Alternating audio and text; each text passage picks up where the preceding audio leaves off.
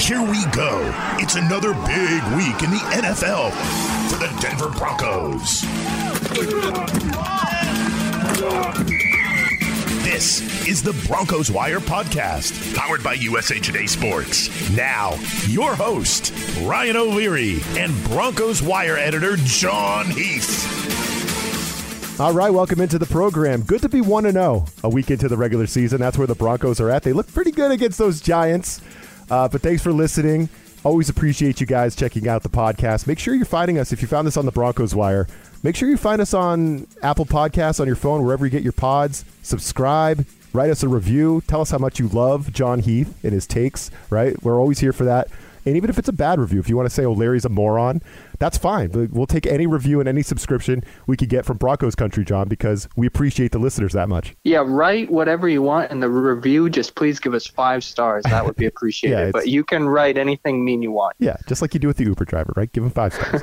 uh, so, anyway, Jon, uh, all kidding aside, uh, just a, an amazing start to the Teddy Bridgewater era with the Broncos, right? I think that's where we got to start.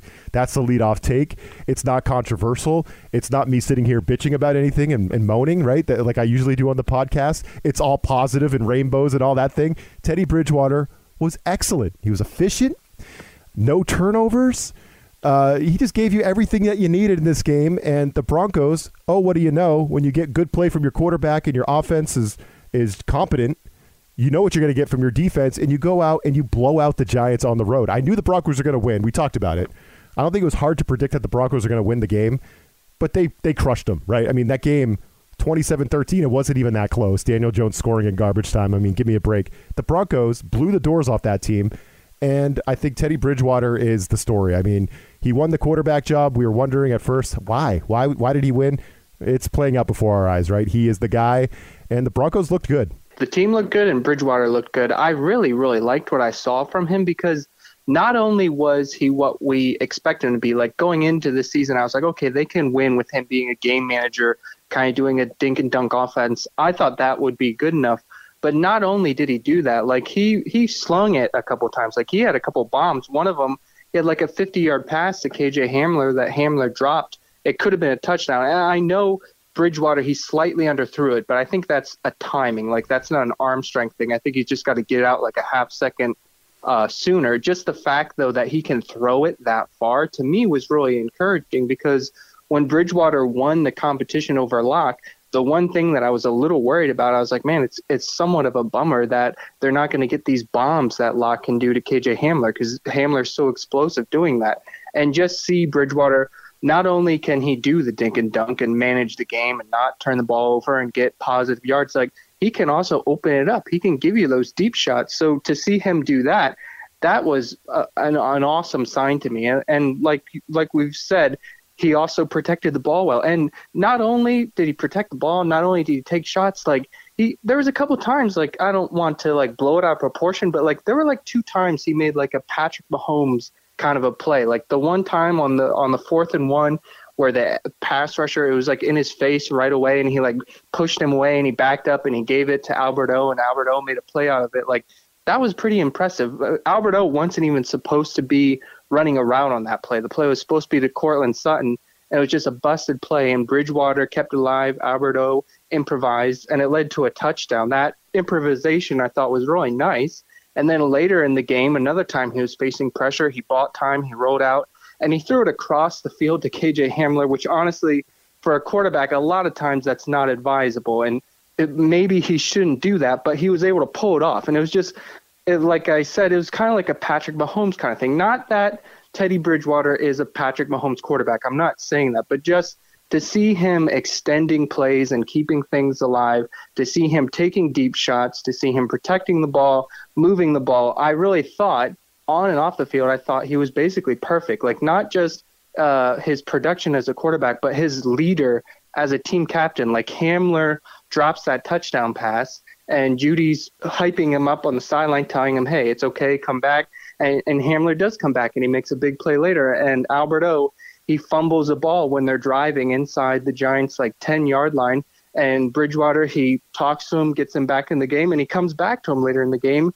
And Albert O rewards his confidence with a touchdown. So just the way Bridgewater played and the way he carried himself and the way he got the best out of his teammates, to me, it was an absolute perfect start for him. He was absolutely awesome in the game. And I agree with you, Jon. I mean, at least three different receivers hit pass plays over 20 yards. He was definitely throwing the ball down the field a little bit, which I I definitely questioned whether he could do that.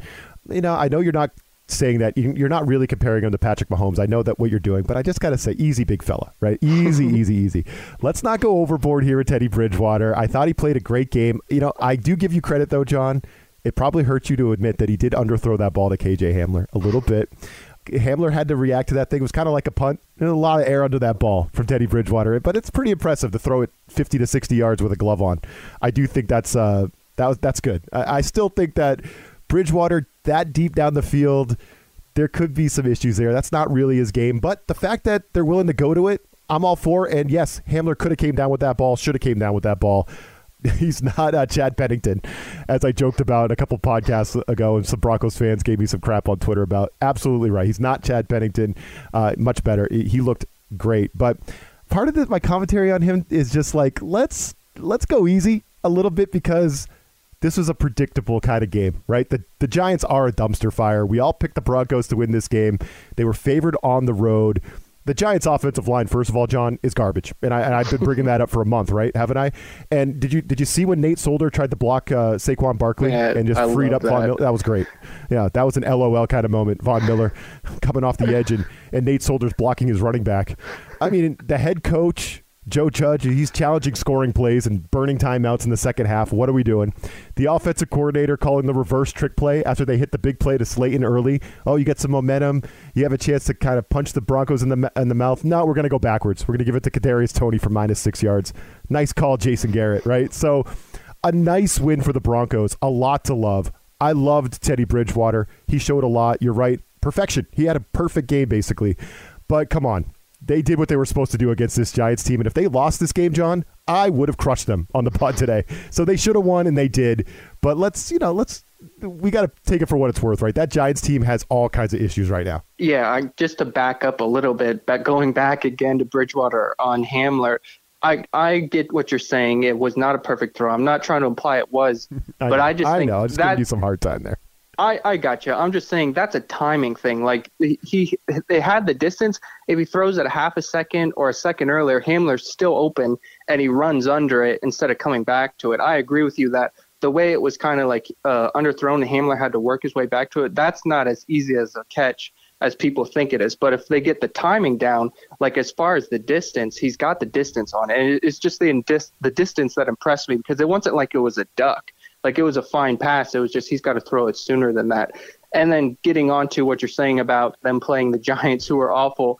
I see what you're saying there because the they are awful. They were awful. But it was predictable play, a little bit, right? We kind of knew that it, team was not going to be able to yeah, match you, up with the Broncos because the Broncos are just in a better place. They're just a better program right now. Yeah, you could see it coming, but you can only play who's in front of you and whether it's a bad team or not like you got to be the good team and take advantage of it. Like uh, broncos teams of the past even when they would go up against bad teams they were so bad themselves they would keep it close or even lose the game. I, I think it's a good sign that they're doing what they're supposed to do and you only play who's on your schedule and they've got a nice opening the schedule here to try to build some momentum. Like even if the giants aren't good you give yourself some confidence beating them up and hopefully that will carry over going forward yeah, you're right. I, have been trying to find something to bitch and moan about for the podcast, Jon. I can't really find it because the Broncos were so good in Week One, right? It's hard to hard to nitpick anything they did. I'm gonna just maybe I'll bitch and moan about the schedule, right? Because you open up against the Giants, the Jags, and then the Jets. Come on, does that really get you ready for the Ravens and the Steelers on those back-to-back weeks we have coming up later on? I don't think so. So maybe I'll find a way to bitch and moan about that here. Uh, but first, let's let Corey Boniti from thehuddle.com give us his fantasy plays of the week, and then Jon and I will be right back. This is the Tipico Sportsbook Fantasy Minute. Let's make this interesting. Interesting. Welcome to week number two of the fantasy football season. Corey Benini of thehuddle.com here to talk to you about strong plays to get your season rolling right along. Quarterback Joe Burrow at the Chicago Bears. Some people might be immediately turned off by the name the Chicago Bears with the association of a once strong, proud defense. Forget about that. Last week, Los Angeles Rams quarterback Matthew Stafford obliterated this defense and showed the blueprint of how to take advantage of the young cornerbacks who are actually a liability, especially against play action passing.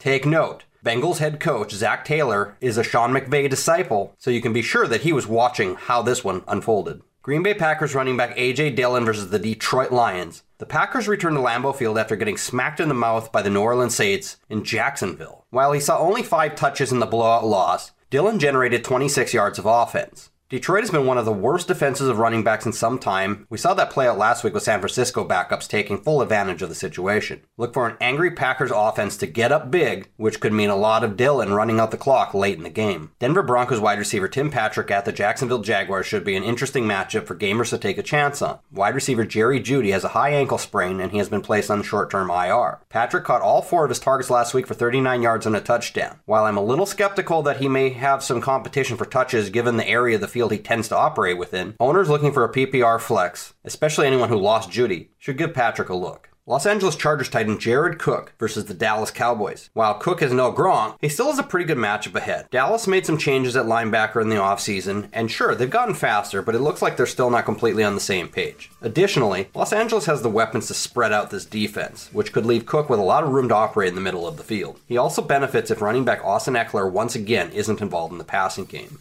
For more award winning fantasy football news, tips, and advice, please go check out thehuddle.com. That was your Tipico Sportsbook Fantasy Minute.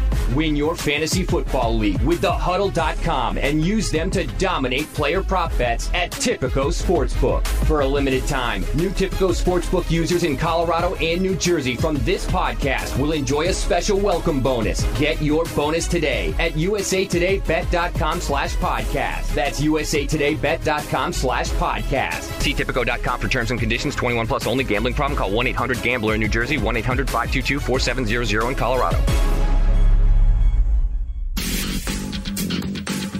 All right, Jon. Maybe the big storyline coming out of this game, uh, besides the Broncos looking awesome and starting the season one and zero, is uh, Jerry Jeudy.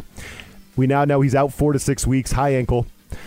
Good news, bad news, right? I mean, if you're if you're going to lose one of your best players, at least he's going to be back in six weeks. I guess I mean, there's a lot of guys going out for the season right now. I mean, every week another another couple guys are out for the year, right? So at least Jerry Jeudy will be back, but this is painful. I, I, we're deep at wide receiver. That's a good thing. I mean, now we can just queue up Courtland Sutton. Tim Patrick looked good. We know we have KJ Hamler, so you still have three really good receivers. But Jerry Jeudy, he looked like your best receiver on the team in that game, right? He, he was he looked good, running good routes, seemed to have a rapport with Teddy Bridgewater. So, what do you think? Uh, what do you think about the team moving forward without Jeudy for at least the next four to five weeks, at least, right? I mean, gotta we got to get Courtland Sutton more targets. He only had three targets in this game. I feel like he's the arrows pointing up on Sutton. Get him in your fantasy lineups it's time for him to be wide receiver one again. Yeah, I think you hit it right off the bat when you said it's good news and bad news. The good news is it could have been way worse than that. When they showed the replay, so many people on Twitter were like, "Oh my goodness, Jerry Jeudy just broke his ankle because it no it doubt. really looked really gruesome the way it bent." So just the fact that it's a sprain and like obviously high ankle sprains they can be tricky and sometimes guys don't fully come back from them the same season they happen, but there's a possibility that in four to six weeks he could be back on the field. And is a possibility if it's like a mild high ankle sprain, say they, they take it easy with him and he could come back in four, but they take it easy and he comes back in six and he's all ready to go. Like that is a the best case scenario. Like if he's able to come back and be full strength for the second half of the season, and we were thinking when we watched the replay that he might be done for the year, that's great news. Uh, the bad news, obviously, is you're going to have at least three weeks while he's on injured reserve without him, and then probably a couple weeks after that to give him more time to recover.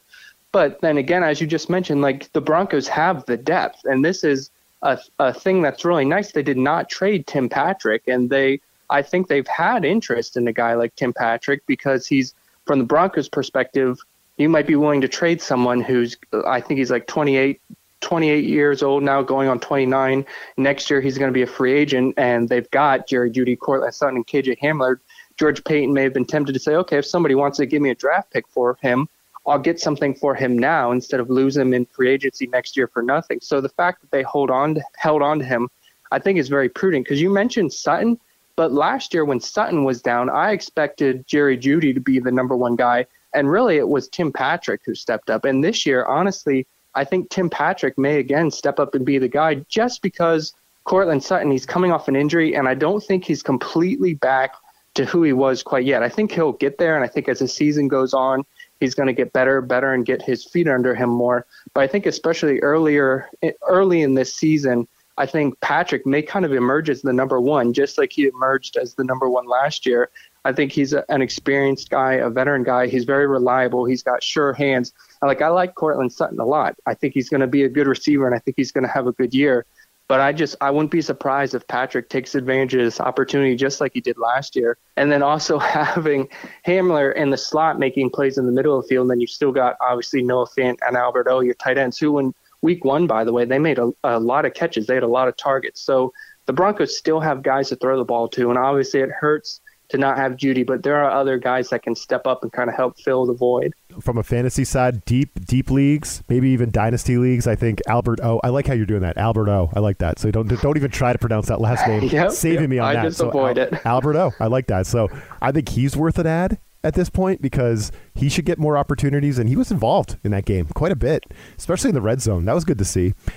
And I, I think that's interesting. Tim Patch. So when you look at deeper fantasy leagues, I think Courtland Sutton's going to be rostered in most leagues. Tim Patrick and KJ Hamler, though, probably not. They're, those are fringe roster guys in fantasy. Yeah. You think Tim Patrick definitely is worth the add over a KJ Hamler right now? I think in general, yeah, and it's mainly because KJ Hamler, I think he's explosive and he's going to make big plays, but I think he's going to be kind of boom or bust. Like one week he may catch a 50 yard touchdown pass, but the next week he may have two catches. You know what I mean? I think he's going to be a little up and down Yep. just because of the nature of his position, like taking the long shots. You're not going to connect on all of them. Whereas Patrick, I think he's going to be a reliable. You're going to hit him on the slants. You're going to hit him on the outs, the flags, the fades. Like Patrick's going to be all over the field, and I think he's just going to be a reliable target. So I think he's going to get more looks and he's going to get more high percentage catches. Whereas Hamler, it's kind of going.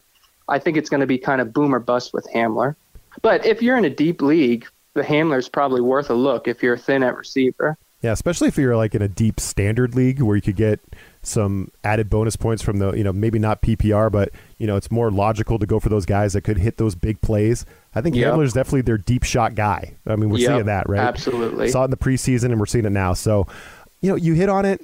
George Paton keeping his surplus at wide receiver, keeping his surplus at cornerback, right? Like not just because you have you're very deep at a position, not just going ahead and trading guys away because you're deep, using that depth as an advantage. Uh, corner is another spot, right? Ronald Darby also heading to the IR. We found out today just before we started recording, Jon. So the depth at corner being tested right away. How do you think the defense looks with Darby going out? Yeah, it's very useful that they did not Bryce Callahan uh, that they did not trade Bryce Callahan. It's very similar Right. Yep. situation to Tim Patrick. He's getting a little older. He's a free agent next year, but they held on to him. And now with holding on to Callahan, he can remain the slot cornerback like he's been. And you still have Kyle Fuller on the outside on the other side. And now we can see Pat Surtain, their first round rookie Alabama that everybody's so excited about. He can be a starting outside corner for them now while Darby's sideline. Obviously, it's not ideal to lose Darby. He's a good corner. They gave him $30 million for a reason, but it's just really nice that they have this depth. Like, if Pat Surtain was drafted by almost any other team, he would have been starting day one. So he has the talent. The Broncos were just so deep. And now we're going to get a chance to see what happens if Pat Surtain is starting right away. Not right away, but from week two going forward. And and it sounds like Darby might be able to come back not too long after the three week injured reserve window. So he'll be back. And also Michael Ojemudia, he went on injured reserve right after they set the 53 man roster. So he can come back in week four. So they still got three really solid guys. And then OJ Moody is going to be coming back uh, in a couple weeks. So obviously it hurts to lose Darby, but like you said, they've got the depth to help get over it while he's going to be gone for a couple weeks. Yeah, it's kind of nice to be able to queue up the kid you picked, number nine overall, just to say, okay, Yep. kid, it's your turn, grab a helmet.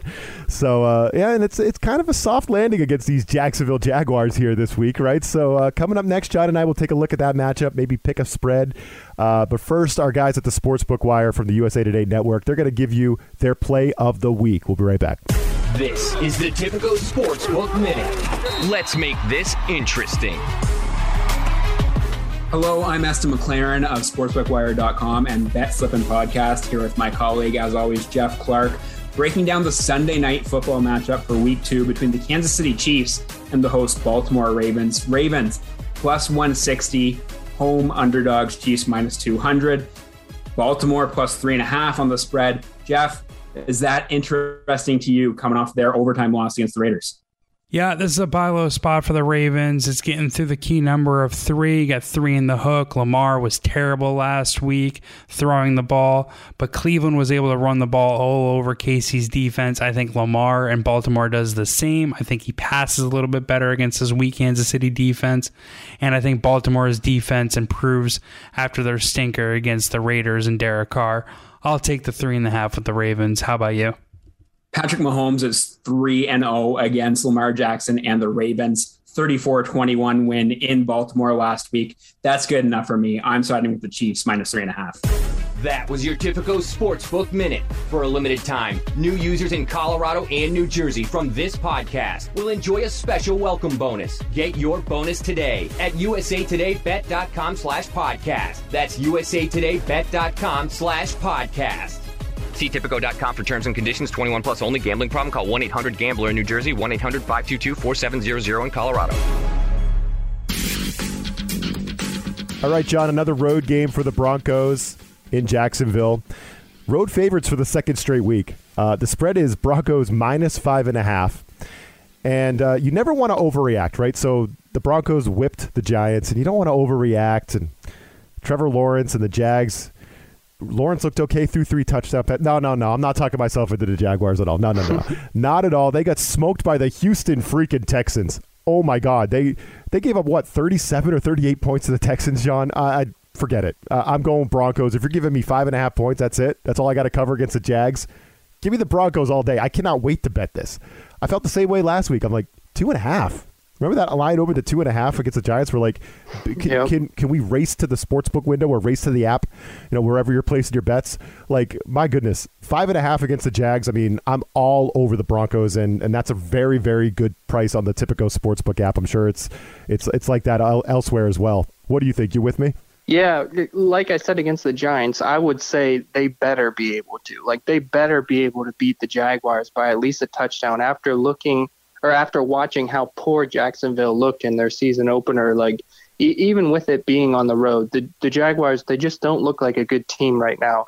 And you better be able to take advantage of that. You better be able to go beat them up. And you mentioned Trevor Lawrence, like he had over 300 passing yards and he had three passing touchdowns. And when you see that, you're like, oh, wow, that was a nice performance from Lawrence. But he also had three interceptions. And like, that's really key. And if he if he's a little reckless or doesn't take care of the ball as well as he should, the Broncos secondary, like we've been talking about all offseason, we're just talking about how deep they are just now. Like they're going to be able to make plays. They're going to be able to take advantage of a young gunslinging quarterback who might be a little reckless, who might be trying to force things a little bit, trying to do it all, playing for a bad team. Just like Peyton Manning, his rookie season, like he was a superstar talent, but he he broke the inter, the record for the most interceptions by a rookie quarterback. Like you can have a bright future and be a really talented quarterback, and on a bad team, it's just not going to go well. So I think with Lawrence, it could be more of the same this week. Like he might get some yards on the Broncos. He may even throw a t- couple touchdowns. But I just think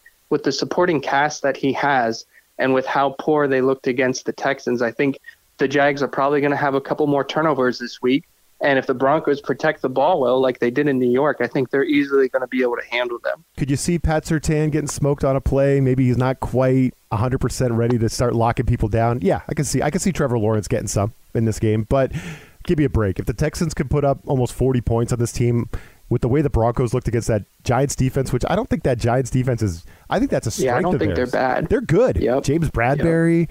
like Jabril Peppers wasn't playing a lot for some reason at the safety. I don't know what was going on with the Giants there. He played like half the snaps, but that's a good Giants team. And the Broncos like picked them apart with Teddy Bridgewater. I mean, you tell me the Jaguars are going to put up some resistance? No, no, no. I got the Broncos in the 30s, and the total on this one is on the way up. It opened at 43 and a half. It's up to 45 and a half on Tipico, Jon. And I do like the over. I think the Broncos can get into the 30s. And like you said, Trevor Lawrence maybe throws a couple touchdowns, maybe gets a garbage time score later on. Uh, 31 17, 34 14, something like that, that kind of score. Uh, that's what I'm. That's what I'm expecting. I'm going over. Yeah, initially when you said that number, and my gut reaction was, mm, "That seems a little high." But you, honestly just now talked me into it. Well, that's what I do, Jon. See, yeah, you say you could say Denver getting 30, and I was like, yeah, that really seems possible after watching what the Texans did, and then even the Giants, they got 13 because they got a garbage time touchdown. And say Trevor Lawrence is worth one more garbage time touchdown than Daniel Jones, that's 20 points. So I, I'm with you there that I think I think I could definitely see it being higher than that just because you would think the Broncos are going to be able to score points and the Jags should be just good enough to at least get some garbage time scores. So I'm with you on that. After you talked me into it, you put it well. you know, you know, I try to do that, Jon. You don't always agree with me, but sometimes, sometimes I. So being, not on Teddy, two gloves, two gloves, two touchdowns, one win. That's what I say. I like that. Yeah, no, you know, I, I, I like Teddy Bridgewater. I would love him if he got rid of the glove. I would, uh, but that's just something that we're gonna have to wait and see with Teddy Bridgewater and the glove. I mean, I, I don't know. I feel like I wouldn't the, hold your breath. Yeah, I think as the weather gets worse, the glove's gonna stay on. He might, he might have a double glove or something. I don't know with Teddy Bridgewater, but. Jaguars, Jets next week. I think the Broncos got a good chance to be three and zero, oh, and then we'll re- we'll really start to play some football, Jon, when we've got the Ravens game. You know, week four, whatever that is. So I'm ready for it. But hey, we'll, we'll, we'll try to enjoy this week. Try to break down what happens with the Jaguars. I think it's going to be a win for the Broncos. It better be. Uh, so for Jon Heath, I'm Ryan O'Leary. Thanks for joining us. Don't forget to subscribe, review, uh, and we'll be back next week to talk Broncos, Jags. Looking forward to it. We'll talk to you next time. This USA Today Sports Podcast has been presented by USA Today's Sports Media Group and is available in your favorite podcast store.